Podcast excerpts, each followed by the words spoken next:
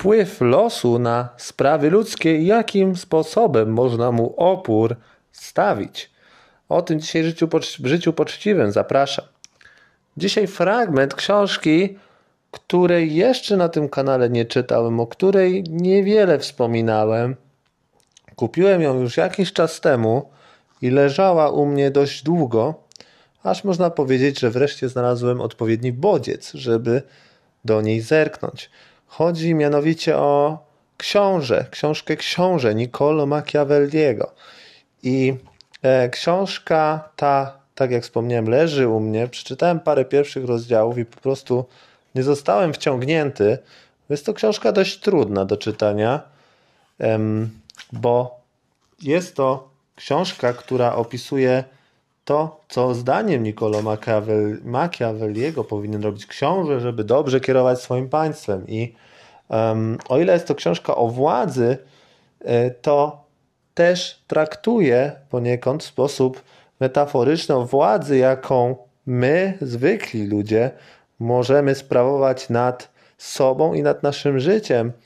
Um, oczywiście wiele ciekawych rzeczy tu jest w tej książce, wiele rzeczy też, które nie do końca e, uważam za e, dobre w jakimś tam kontekście tej szarości moralnej i tego, jak do tego podchodzi e, Nikola, ale wiele też jest rzeczy naprawdę interesujących i jako, że ostatnio sporo Rafała Mazura czytałem bloga, słuchałem podcastu, to wspominał kiedyś o właśnie rozdziale 25, który jest jego zdaniem jednym z najlepszych rozdziałów w tej książce, mianowicie o wpływie losu na sprawy ludzkie, jakim sposobem można mu opór stawić. Jest to generalnie rozdział, w którym Niccolo Machiavelli rozważa, na ile my mamy wpływ na to, co się dzieje, na to, co się wydarza, a na ile los ma wpływ.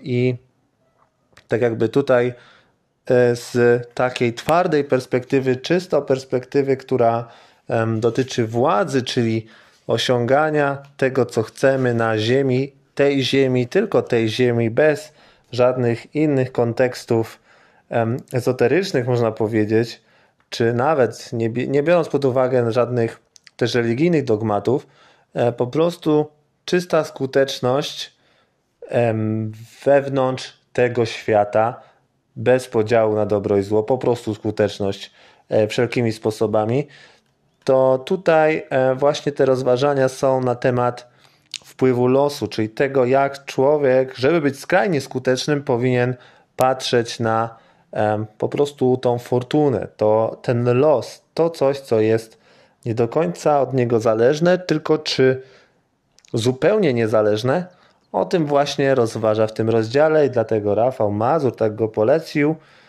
Dlatego wam go przeczytam tutaj na kanale, bo jest to krótka rzecz, a dająca do myślenia. Zaczynamy. Rozdział 25. Wpływ losu na sprawy ludzkie i jakim sposobem można mu opór stawić. Nic, nie, nic jest mi tajne dawne, a u wielu dotychczas trwające mniemanie, jakoby los i Bóg w ten sposób rządzili światem, że mądrość ludzka nic w tym odmienić nie potrafi, nawet środków do tego nie ma. Zdawałoby się więc, że zabiegi nasze są daremne i że lepiej zdać się na los szczęścia. Zdanie to tym bardziej jest w naszych czasach rozpowszechnione, ponieważ nie ma dnia, aby wbrew wszelkim oczekiwaniom nie zaszły ważne zmiany w sprawach ludzkich. Myśląc czasami nad tym i ja byłem po części tej opinii przychylny. Wszelako, nie mogąc wykluczyć wolnej woli ludzkiej, skłaniam się do tego zdania, że jak z jednej strony może być prawdą, iż los zarządza jedną połową spraw ludzkich, tak znów drugą ich połowę, albo nieco mniej, zostawia nam do wolnego zarządu. Porównuje bowiem los z bystrą rzeką, która wezbrawszy zatapia płaszczyzny, wyrywa drzewa i budynki znosi. Grunty na jednym brzegu łupie, na drugim namula i tak dalece, że wszystko ucieka przed gwałtownym prądem i nic mu się oprzeć nie może. Lecz wraz z nadejściem pogody można temu wszystkiemu zaradzić, czy to usypaniem wału, czy też postawieniem grobli, a rzeka, gdy powtórnie wzbierze, popłynie albo jednym korytem, albo też nurty jej nie będą się daleko rozlewać, ani tyle szkód robić. Tak samo dzieje się z losem, który wtedy okazuje moc swoją i siłę, jeśli jesteśmy za słabi, by opór mu stawić. I tam z natarczywością działa, gdzie nie widzi grobli lub tamy, które by go w uzdach trzymały. Wpatrując się w Italię, ową arenę różnych zaburzeń i intryg, widzimy, że to kraj bez grobli i bez wałów, gdzie, gdyby na wzór Germanii, Hiszpanii lub Francji był urządzony, wstrząśnięcia polityczne nie byłyby tak silne lub przynajmniej nie tyle szkodliwe. To miałem do powiedzenia o ogólnych środkach zabezpieczenia się przed losem. Rozbierając rzecz szczegółowo, widzimy, że nie jeden książę, nie zmieniając ani charakteru, ani żadnego innego swego przymiotu, dziś jest szczęśliwy, a jutro w upadku.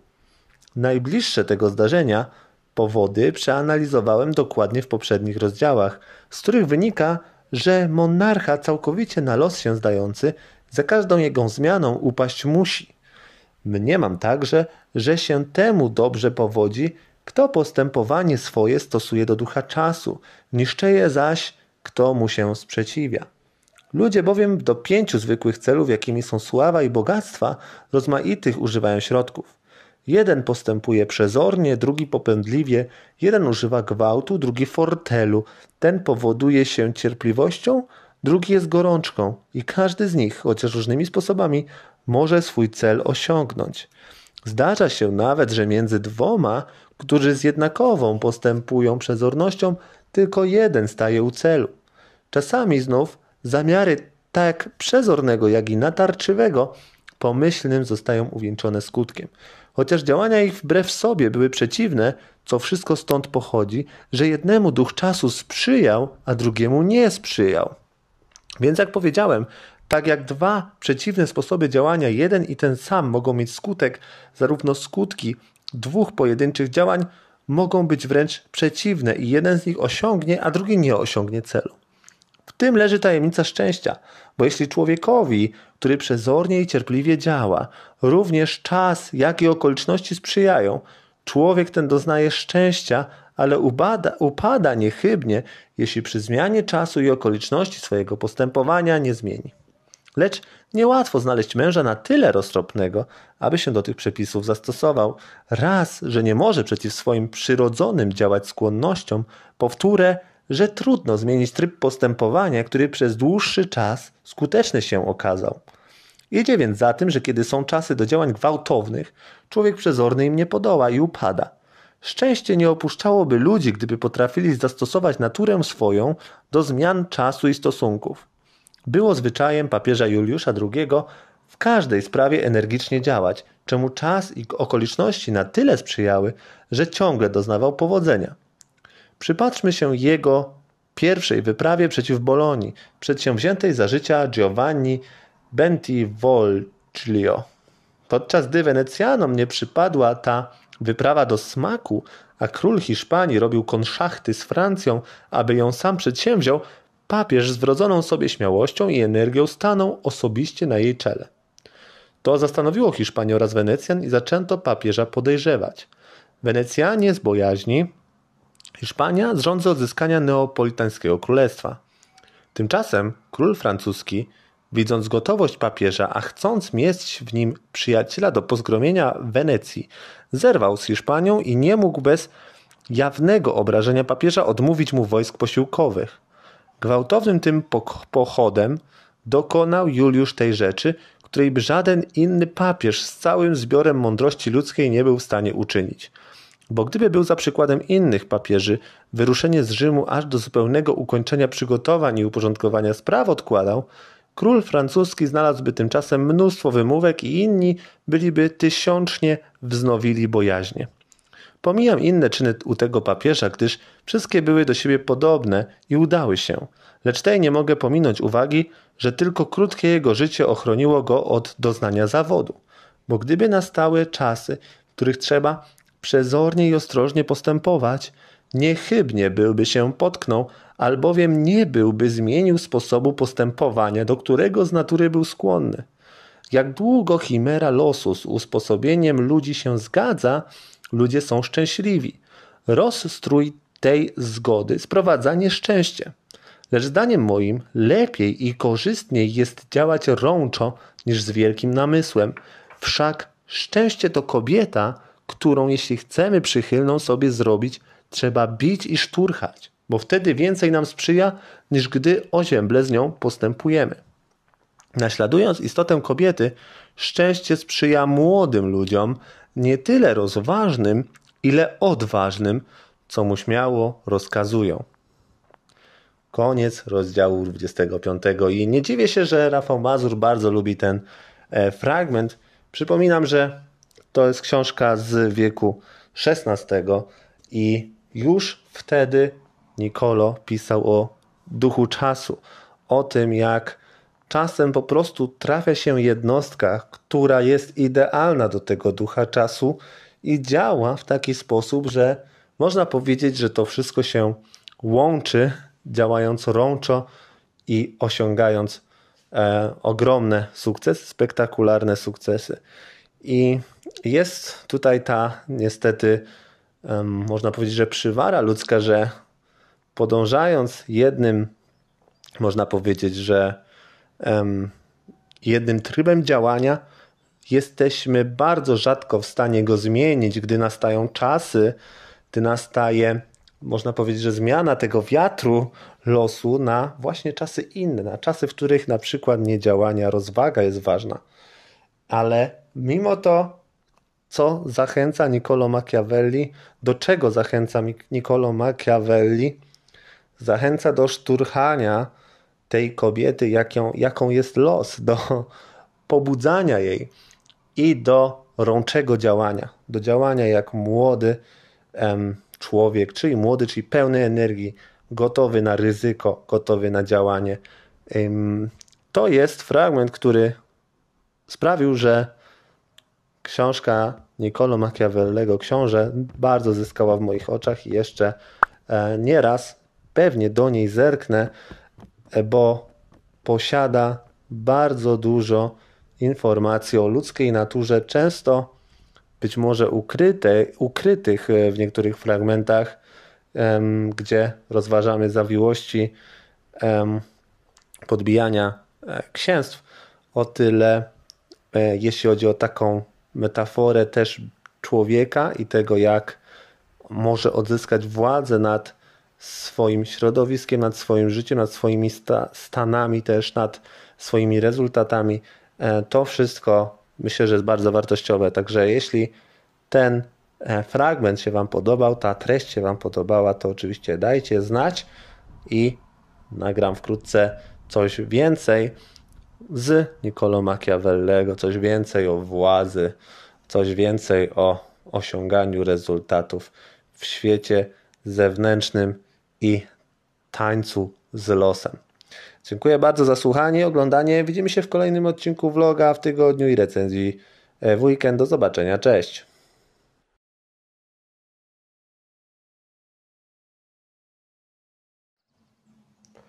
Jak dalece powinni książęta słowa dotrzymywać? O tym dzisiaj w życiu poczciwym zapraszam. Kolejny fragment z Niccolo Machiavellego z książki Książę.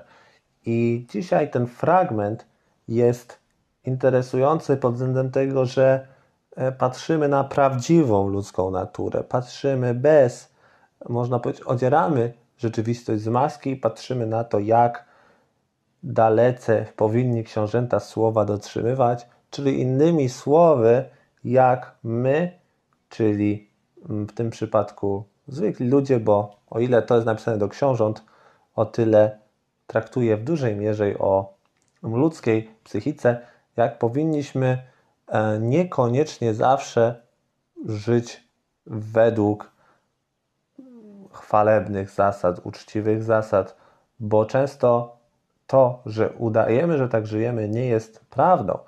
I w dużej mierze wydaje mi się, że ten fragment pozwala nam spojrzeć sobie prosto w oczy, spojrzeć na to, kim naprawdę jesteśmy, i wtedy podejmować decyzje z trochę innego miejsca, biorąc jeszcze pod uwagę inną metaforę, która tam jest. Oczywiście nie osądzam tego działania, nie osądzam Machiavellego w żadnych kwestiach moralności, bo e, tak jakby każdy musi to osądzić e, według własnego sumienia, ale kwestia jest taka, że tak działają w dużej mierze ludzie skuteczni, tak tym się kierują ludzie na najwyższych poziomach władzy, często też w biznesie. I e, warto, żeby gdy będziesz słuchał ten fragment, żebyś pomyślał, czy być może w Twoim życiu, w Twoim działaniu niektóre zasady, które mm, można powiedzieć, że Nicolo poleca książętom, mogłyby przynieść korzyść. Szczególnie gdy jesteś właśnie w tym cudzysłowie frajerem, że nie patrzysz na to, jak rzeczywistość wygląda, tylko jaka rzeczywistość ci się wydaje przez tą e, maskę, którą ludzie, można powiedzieć, że projektują na rzeczywistość, na świat zewnętrzny. Zaczynamy. Jak dalece powinni książęta słowa dotrzymywać? Wiadomo, że chwalebnie jest, jeśli książę słowa nie łamie i uczciwie, a nie chytrością żyje. Mimo to uczy doświadczenie teraźniejszych czasów, że książęta niewiele o słowo dbający i którzy umieli chytrością umysły ludzkie oszukać, wielkim podołali przedsięwzięciom i w końcu uczciwych ludzi zwyciężyli. Trzeba wiedzieć, że są dwa wojowania sposoby. Jeden ustawami, a drugi siłą. Tamten służy ludziom, ten zwierzętom, ale ponieważ pierwszy często nie wystarczy, więc wypada się drugiego chwytać. Przeto książę powinien dobrze znać naturę zwierząt i ludzi.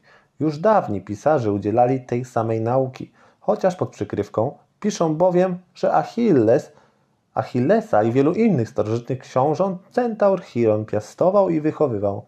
A to li mieć za nauczyciela istotę, która na poły jest zwierzęciem, a na poły człowiekiem, nie oznacza nic innego, jeno to, że książę powinien obie natury, ludzką i zwierzętą, co należycie umieć rozrozumieć, gdyż jedna bez drugiej nie jest trwała. Kiedy więc konieczność wymaga, aby książę potrafił zapatrywać się na zwierzęta, musi lisa i lwa naśladować. Wszak lew nie obroni się przed sidłami, podobnie jak lis przed wilkami. Lisem trzeba być, aby się poznać na sidłach, a lwem, aby przestraszyć wilki. Kto tylko lwa naśladuje, ten nie rozumie rzeczy. Roztropny książę nie może i nie powinien dotrzymać słowa, jeśli by to było ze szkodą dla niego i skoro ustały powody, które go do dania słowa skłoniły. Gdyby wszyscy ludzie byli uczciwi, rada ta nie byłaby na swoim miejscu, lecz ponieważ są przewrotni i na dane słowo nie zważają, więc i książę nie powinien dotrzymać słowa. Zresztą nigdy nie zabraknie księciu dowodnych przyczyn ku ubarwieniu wiarołomstwa. Można by wiele nowych przykładów przytoczyć, aby okazać, ile traktatów, ile przyrzeczeń zniweczyła niewierność książąt i że tym sposobem dalej zajdziemy, im lepiej lisa naśladujemy. Ale ten przymiot trzeba umieć doskonale zamaskować oraz być niepospolitym zmyślaczem i obłudnikiem. Ludzie bowiem są na tyle dobroduszni, a chwilowa potrzeba tak dalece na nich wpływa, że zwodziciel zawsze znajdzie tego, co się da oszukać. Przywołam tu tylko jeden przykład. Papież Aleksander VI nic innego nie robił, tylko oszukiwał ludzi. Nawet o czym innym nie myślał, a przecież zawsze znalazł takich, którzy mu się podejść dali. Nikt też od niego nie posiadał więcej wprawy w dawaniu przyrzeczeń i w umocnieniu tychże największymi zaklęciami. Przy tym wszystkim zgoła nic nikomu nie dotrzymał. Jednakowoż udawały mu się jego plany, bo dobrze znał tę stronę świata. Realnie wziąwszy, nie potrzebuje książę posiadać wszystkich powyższych przymiotów, lecz udawać, jakoby je posiadał. Śmiem twierdzić nawet, że te przedmioty są szkodliwe, jeśli je posiadamy i wszędzie przestrzegamy. Stają się zaś pożyteczne, jeśli tylko udajemy. Musimy zatem umieć udawać bogobojnego, wiernego, ludzkiego, religijnego i uczciwego, a zarazem umieć być tym rzeczywiście, lecz przy tym posiadać takie ducha usposobienie, aby w razie, jeśli nie trzeba być bogobojnym, wiernym, etc., zdołać całkowicie zmienić nasze postępowanie. Książę, a szczególnie nowy, nie może zawsze tego wszystkiego przestrzegać, co inni za dobre uznają. Dla utrzymania państwa musi on czasem działać wbrew przepisom wiary, miłosierdzia, ludzkości i religii. Umysł jego musi się odmieniać stosownie do obrotów i zmian losu, wszakże tak, aby nie przy każdej sposobności zaraz zbaczał z drogi, lecz jeśli potrzeba, aby umiał manowcami chodzić. Dlatego musi się mieć na ostrożności, aby mu się nie wymknęło z ust takie słowo, które by się nie zgadzało z wymienionymi pięcioma cnotami. Postawa jego i mowa muszą tchnąć samą pobożnością, samą rzetelnością, samą ludzkością, prawością i bogobojnością. I nic potrzebniejszego nad pozór tej ostatniej cnoty, ponieważ ludzie więcej z pozoru niż gruntownie sądzą, bo każdy ma oczy do widzenia, a mało kto umysł do zgłębiania. Każdy widzi, kim się być wydajesz, lecz rzadko kto zauważa, kim istotnie jesteś. I nawet ten rzadki nie odważy się sprzeciwiać ogólnej opinii, która stanowi majestat państwa. W działaniach ludzi, szczególnie książąt, którzy nad sobą żadnego nie uznają trybunału, cel ostateczny jest jedyną wskazówką. Książę powinien się tylko starać o zwycięstwo i o utrzymanie państwa. Co do środków, te zawsze będą godziwe i każdy je pochwali, bo gmin idzie za pozorem i patrzy na koniec, a gminem świat przepełniony tak dalece, że mniejszość, w nawiasie rozsądniejsi, dopiero wtedy przychodzi do słowa, gdy większości zabraknie podpory. Jeden z dzisiejszych książąt, którego imienia lepiej nie wymawiać, przypis Machiavelli ma zapewne na myśli Ferdynanda Katolickiego, króla Hiszpanii, mówi ciągle o pokoju i wierności, a jednego i drugiego jest zaciętym nieprzyjacielem. I gdyby ich przestrzegał, już nieraz byłby sławę lub tron postradą. Koniec cytatu od Nicolo. I wow, ten cytat jest świetny, szczególnie pod względem patrzenia na to, jak faktycznie rzeczywistość wygląda. E, odziera nas ze złudzeń, Nicolo mówi, że gdyby wszyscy mówili prawdę, wtedy mówienie prawdy, tylko prawdy byłoby dobre. Lecz, że świat jest jaki jest, ludzie są jacy są, e, dlatego trzeba utrzymywać wizerunek kogoś, kto mówi prawdę, czy jest ludzki, czy jest dobry, czy jest bogobojny, a najczęściej też podążać tą drogą, ale gdy jest potrzeba, to potrafić umieć iść na manowce, potrafić umieć skręcić. I też to ta metafora tej ludzkiej natury, zwierzęcej i ludzkiej, lwa i lisa, też to jest bardzo ciekawe, jak żeby właśnie zyskiwać wpływ, zyskiwać władzę, osiągać rezultaty, warto się na obu tych stronach skupić, nie totalnie na jednej ani na drugiej. I to do mnie przemawia, bo wielu znamy ludzi, którzy wydają się tylko lisami, są tak jakby puści w środku. Wielu znamy ludzi, którzy są tylko lwami, tak jakby chełpią się tym, co wyćwiczyli, tak jakby swoim charakterem i byciem właśnie takim kimś wręcz idealnym pod względem zasad i przestrzegania i siły własnej, e, podczas gdy tak naprawdę w obu przypadkach to jest trochę oszukiwanie się siebie. W obu przypadkach można powiedzieć, że naginamy rzeczywistość. W każdym z nas jest trochę lisa i trochę lwa i te uświadomienie sobie tego i próbowanie i działanie najczęściej, e, biorąc pod uwagę oba te aspekty. Coś, co może nam pomóc, szczególnie też, gdy działamy w dużej organizacji, w większej ilości osób. Widzimy pewne, można powiedzieć, archetypowe zachowania, archetypowe postawy, takie właśnie działania, które od razu możemy sobie zidentyfikować. Wiemy, kto kim jest i wiemy, jak się zachowywać, jak lepiej grać w tą grę zwaną życiem, e, żeby wygrać.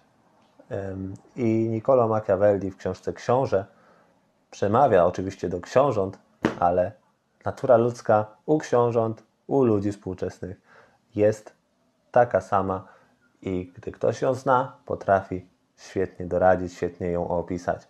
Tak też robi Nicola. Wielu ludzi zainspirował. Jedna z najpopularniejszych książek napisanych po włosku w historii. I nie dziwne, że na przykład Robert Greene bardzo się kierował e, księciem Nicola Machiavellego e, w swoich książkach, szczególnie w prawach władzy 48. I też nie dziwne, że fascynuje na przykład Rafała Mazura z Zenia Skiniowca i, i, bardzo też wpływa na jego myślenie. I na wielu, wielu innych ludzi wysoko postawionych w polityce czy w biznesie. Dlatego warto się zaznajamiać z tymi treściami. Dziękuję bardzo za oglądanie i słuchanie Wacław Życie Poczciwe. Widzimy się w kolejnym odcinku vloga w tygodniu i recenzji już wkrótce. Do zobaczenia, cześć.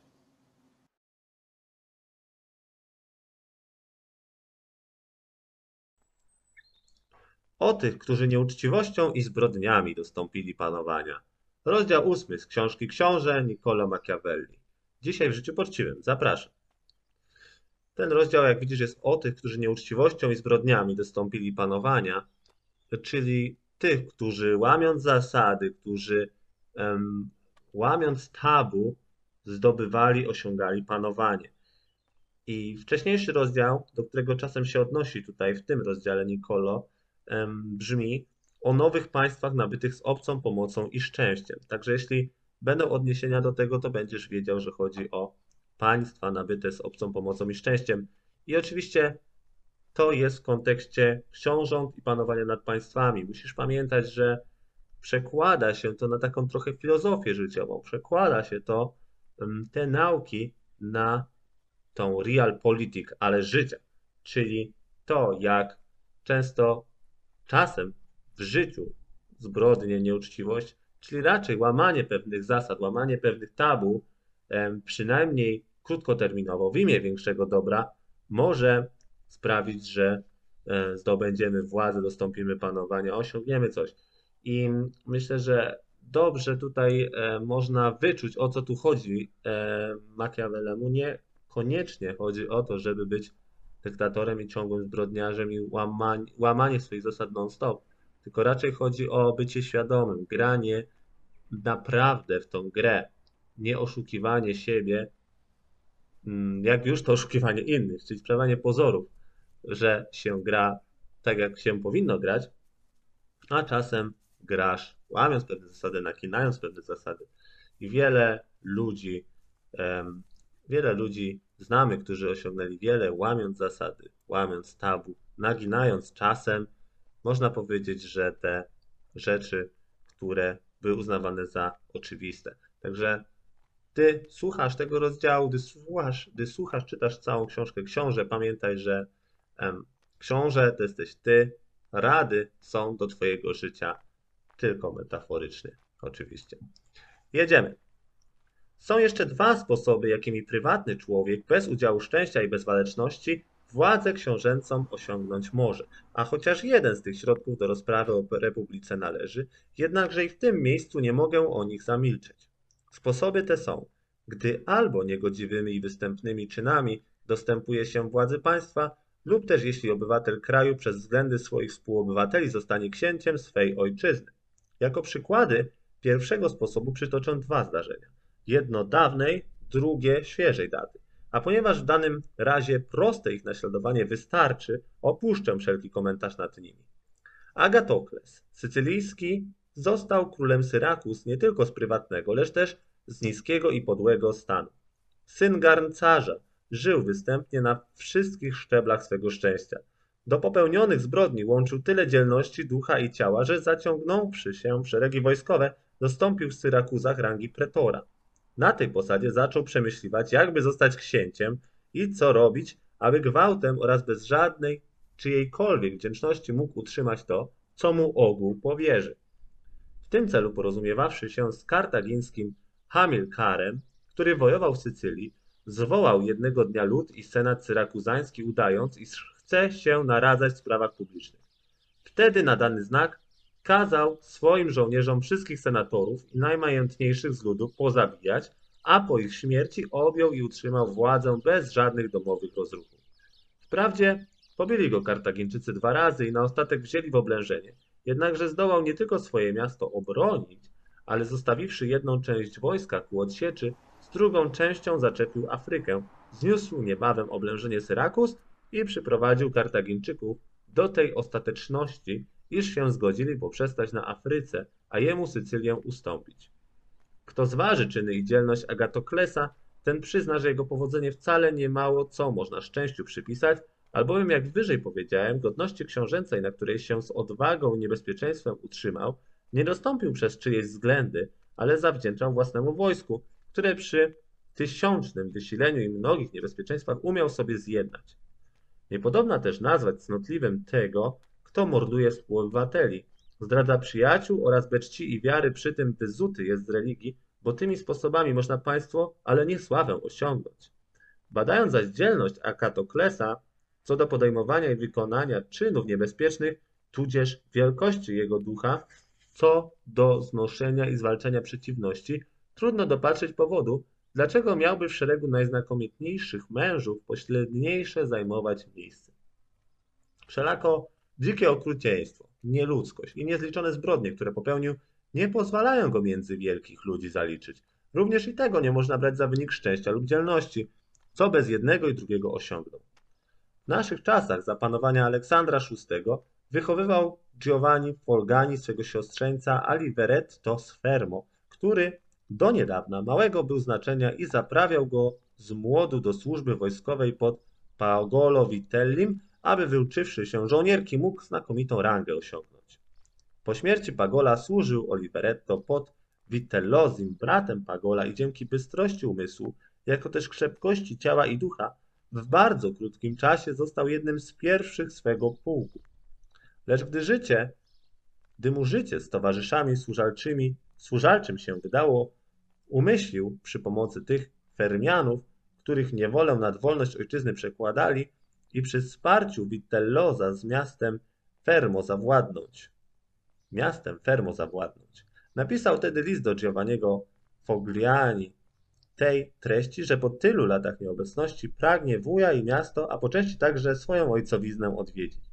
By zaś okazać współobywatelom swoim, iż nie bez skutku około nabycia sławy pracował, chce okazale wjechać do miasta, otoczony orszakiem konnym złożonym ze stu przyjaciół i sług. List zakończył prośbą, by Fogliani, Fogliani nakłonił Fermianów, aby go zacnie przyjęli, bo takie przyjęcie nie tylko jemu samemu, ale też jego nauczycielowi cześć przyniesie. Giovanni nie zaniedbał żadnego obowiązku należnego, należnemu, należnego siostrzeńcowi.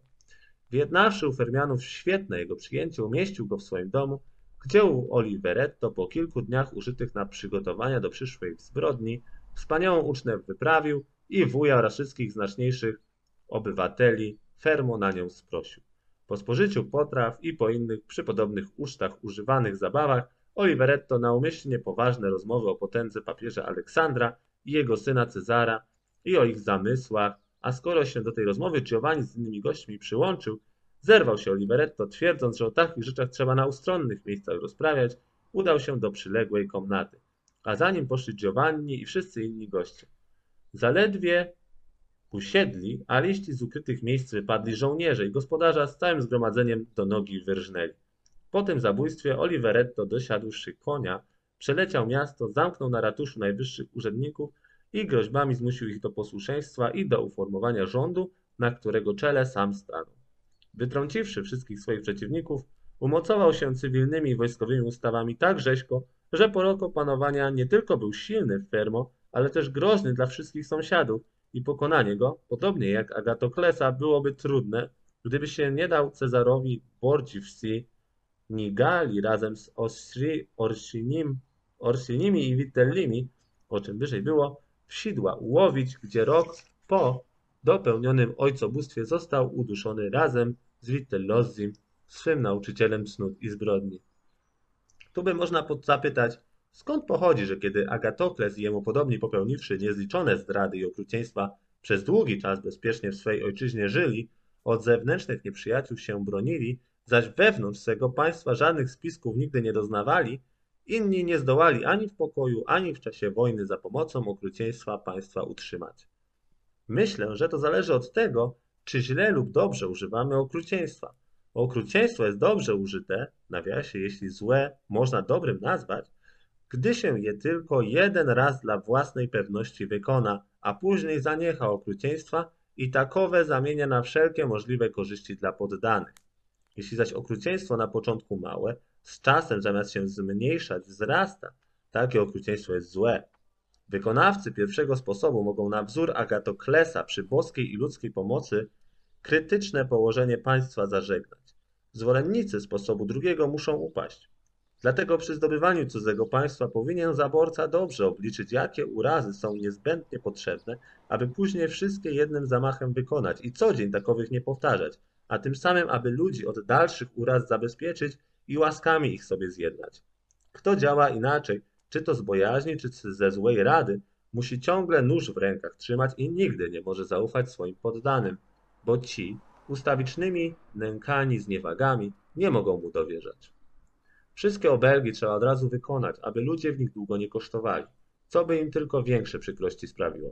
Przeciwnie, wszystkie łaski trzeba zwolna wyświadczać, aby w nich dłużej smakowano. Przede wszystkim książę tak ze swymi poddanymi postępować powinien, aby żaden zły ani przyjazny wypadek nie mógł go z toru zbić, ponieważ w trudnych czasach nie można surowo panować. Łagodne zaś panowanie nie popłaca, bo mówią, że zostało wymuszone i za nic je poczytują. Koniec rozdziału. Jak zwykle Nicolo mocno pisze i też pisze o realnych sytuacjach, realnych przykładach, realnej polityce. I ostatnio poczytuję trochę o Słowianach, właśnie taką książkę czytałem. Wiara Słowian, jakoś tak się nazywa. I jak zobaczysz, jak sobie poczytasz takie metody, jakimi na przykład Kościół właśnie, można powiedzieć, że nawracał Słowian, e, to wiesz, że to, o czym pisze Machiavelli, to nie są mrzonki, to jest życie. I oczywiście z perspektywy historycznej to jest ciekawe i z perspektywy władzy, jak popatrzysz na to, na pewne ruchy niektórych graczy na arenie międzynarodowej, to jest tym ciekawsze, że ta machiavelliczna, można powiedzieć, że teoria, ten poradnik, jakim jest książę, wciąż jest używany. O tyle w naszym życiu czasem mm, warto stosować podobne podejście, czyli warto czasem być niemiłym, nie zawsze iść po tej samej ścieżce utartej. Czasem warto złamać zasady, zrobić coś innego. Czasem warto spróbować zdobyć to, co się chce, jakimś zupełnie innym sposobem, którym być może wcześniej ci nie przyszedł do głowy. Oczywiście nie sugeruję tu na przykład mordu jak Agatokles czy, czy ktoś inny, ale raczej chodzi też o w dużej mierze mm, pokonanie takich mentalnych ograniczeń lub nawet myślenie o tym, jak ktoś, kto jest gotowy zrobić wszystko, czyli każdy możliwy sposób użyć, mógłby zrobić to, co ty chcesz zrobić. I wtedy tak jakby twoja wyobraźnia się uwalnia i wtedy, gdy masz jakieś sposoby, gdy masz coś w głowie, to już zależy od ciebie, czy, czy będziesz to realizować, czy nie. Czy to jest coś, co możesz zrealizować, czy nie.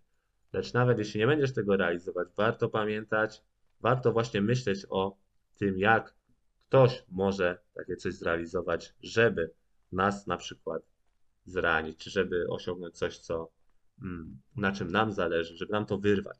No mówię tu bardziej o sporcie, o takich rzeczach. Także to wszystko, mistrzem tego jest, rzekłbym, że Tim Ferris i jego osiągnięcia sportowe, które były robione właśnie w zupełnie inny sposób, zupełnie innymi sposobami, takimi wręcz mora, nie, nie tyle niemoralnymi, ile na granicy przepisów, na granicy tych zasad. I możesz się skupiać na honorze, na robieniu wszystkiego tak jak trzeba, tylko gdy cię ktoś zagoni i zarżnie, lub gdy przyjdzie Tim Ferris i um, walczy z tobą, boksuje się, chyba jaki to sport tam uprawiał, chyba boks, czy nie, czy jakieś, jakieś chińskie sztuki walki, no nie pamiętam. W każdym razie zrobił tam, wiecie, to na ważenie, zrobił, w pełni się odwodnił, a później um, przywalił tyle dodatkowych kilogramów, że mógł łatwo spychać tych swoich przeciwników w tych zawodach z koła, z którego miał ich zepchnąć, a nikt wtedy tego nie stosował, takiego ładowania wodą. I tak by miał nie, wręcz nie mm, przewagę, nie, nierealną, to jest złe słowo, miał, miał przewagę wręcz nieuczciwą, tak, nieuczciwą przewagę nad swoimi przeciwnikami przez to, co zrobił. I tak samo tutaj zachęca cię, Nikolo, do szukania czasem takiej nieuczciwej przewagi, ale tak jak też mówi, nie można cały czas na przykład być okruty, nie można cały czas być potworem, nie można cały czas łamać zasad, bo e, to nie będzie dobre. To też nie da nam trwałej władzy. Także jak to w realnym świecie, gdy wszystko, można powiedzieć, że oczyścimy z um, jakichś tam naszych nastawień, wszystko jest po prostu odcieniem szarości, zależy gdzie chcemy w tej palecie szarości się znaleźć. Tam możemy być, wykonując pewne działania, patrząc na sprawy z innej strony. Niccolo Machiavelli, książę. Oczywiście polecam e, klasyk. Dziękuję bardzo za oglądanie. Wacław Życie Poczciwe. Widzimy się wkrótce w kolejnym odcinku vloga.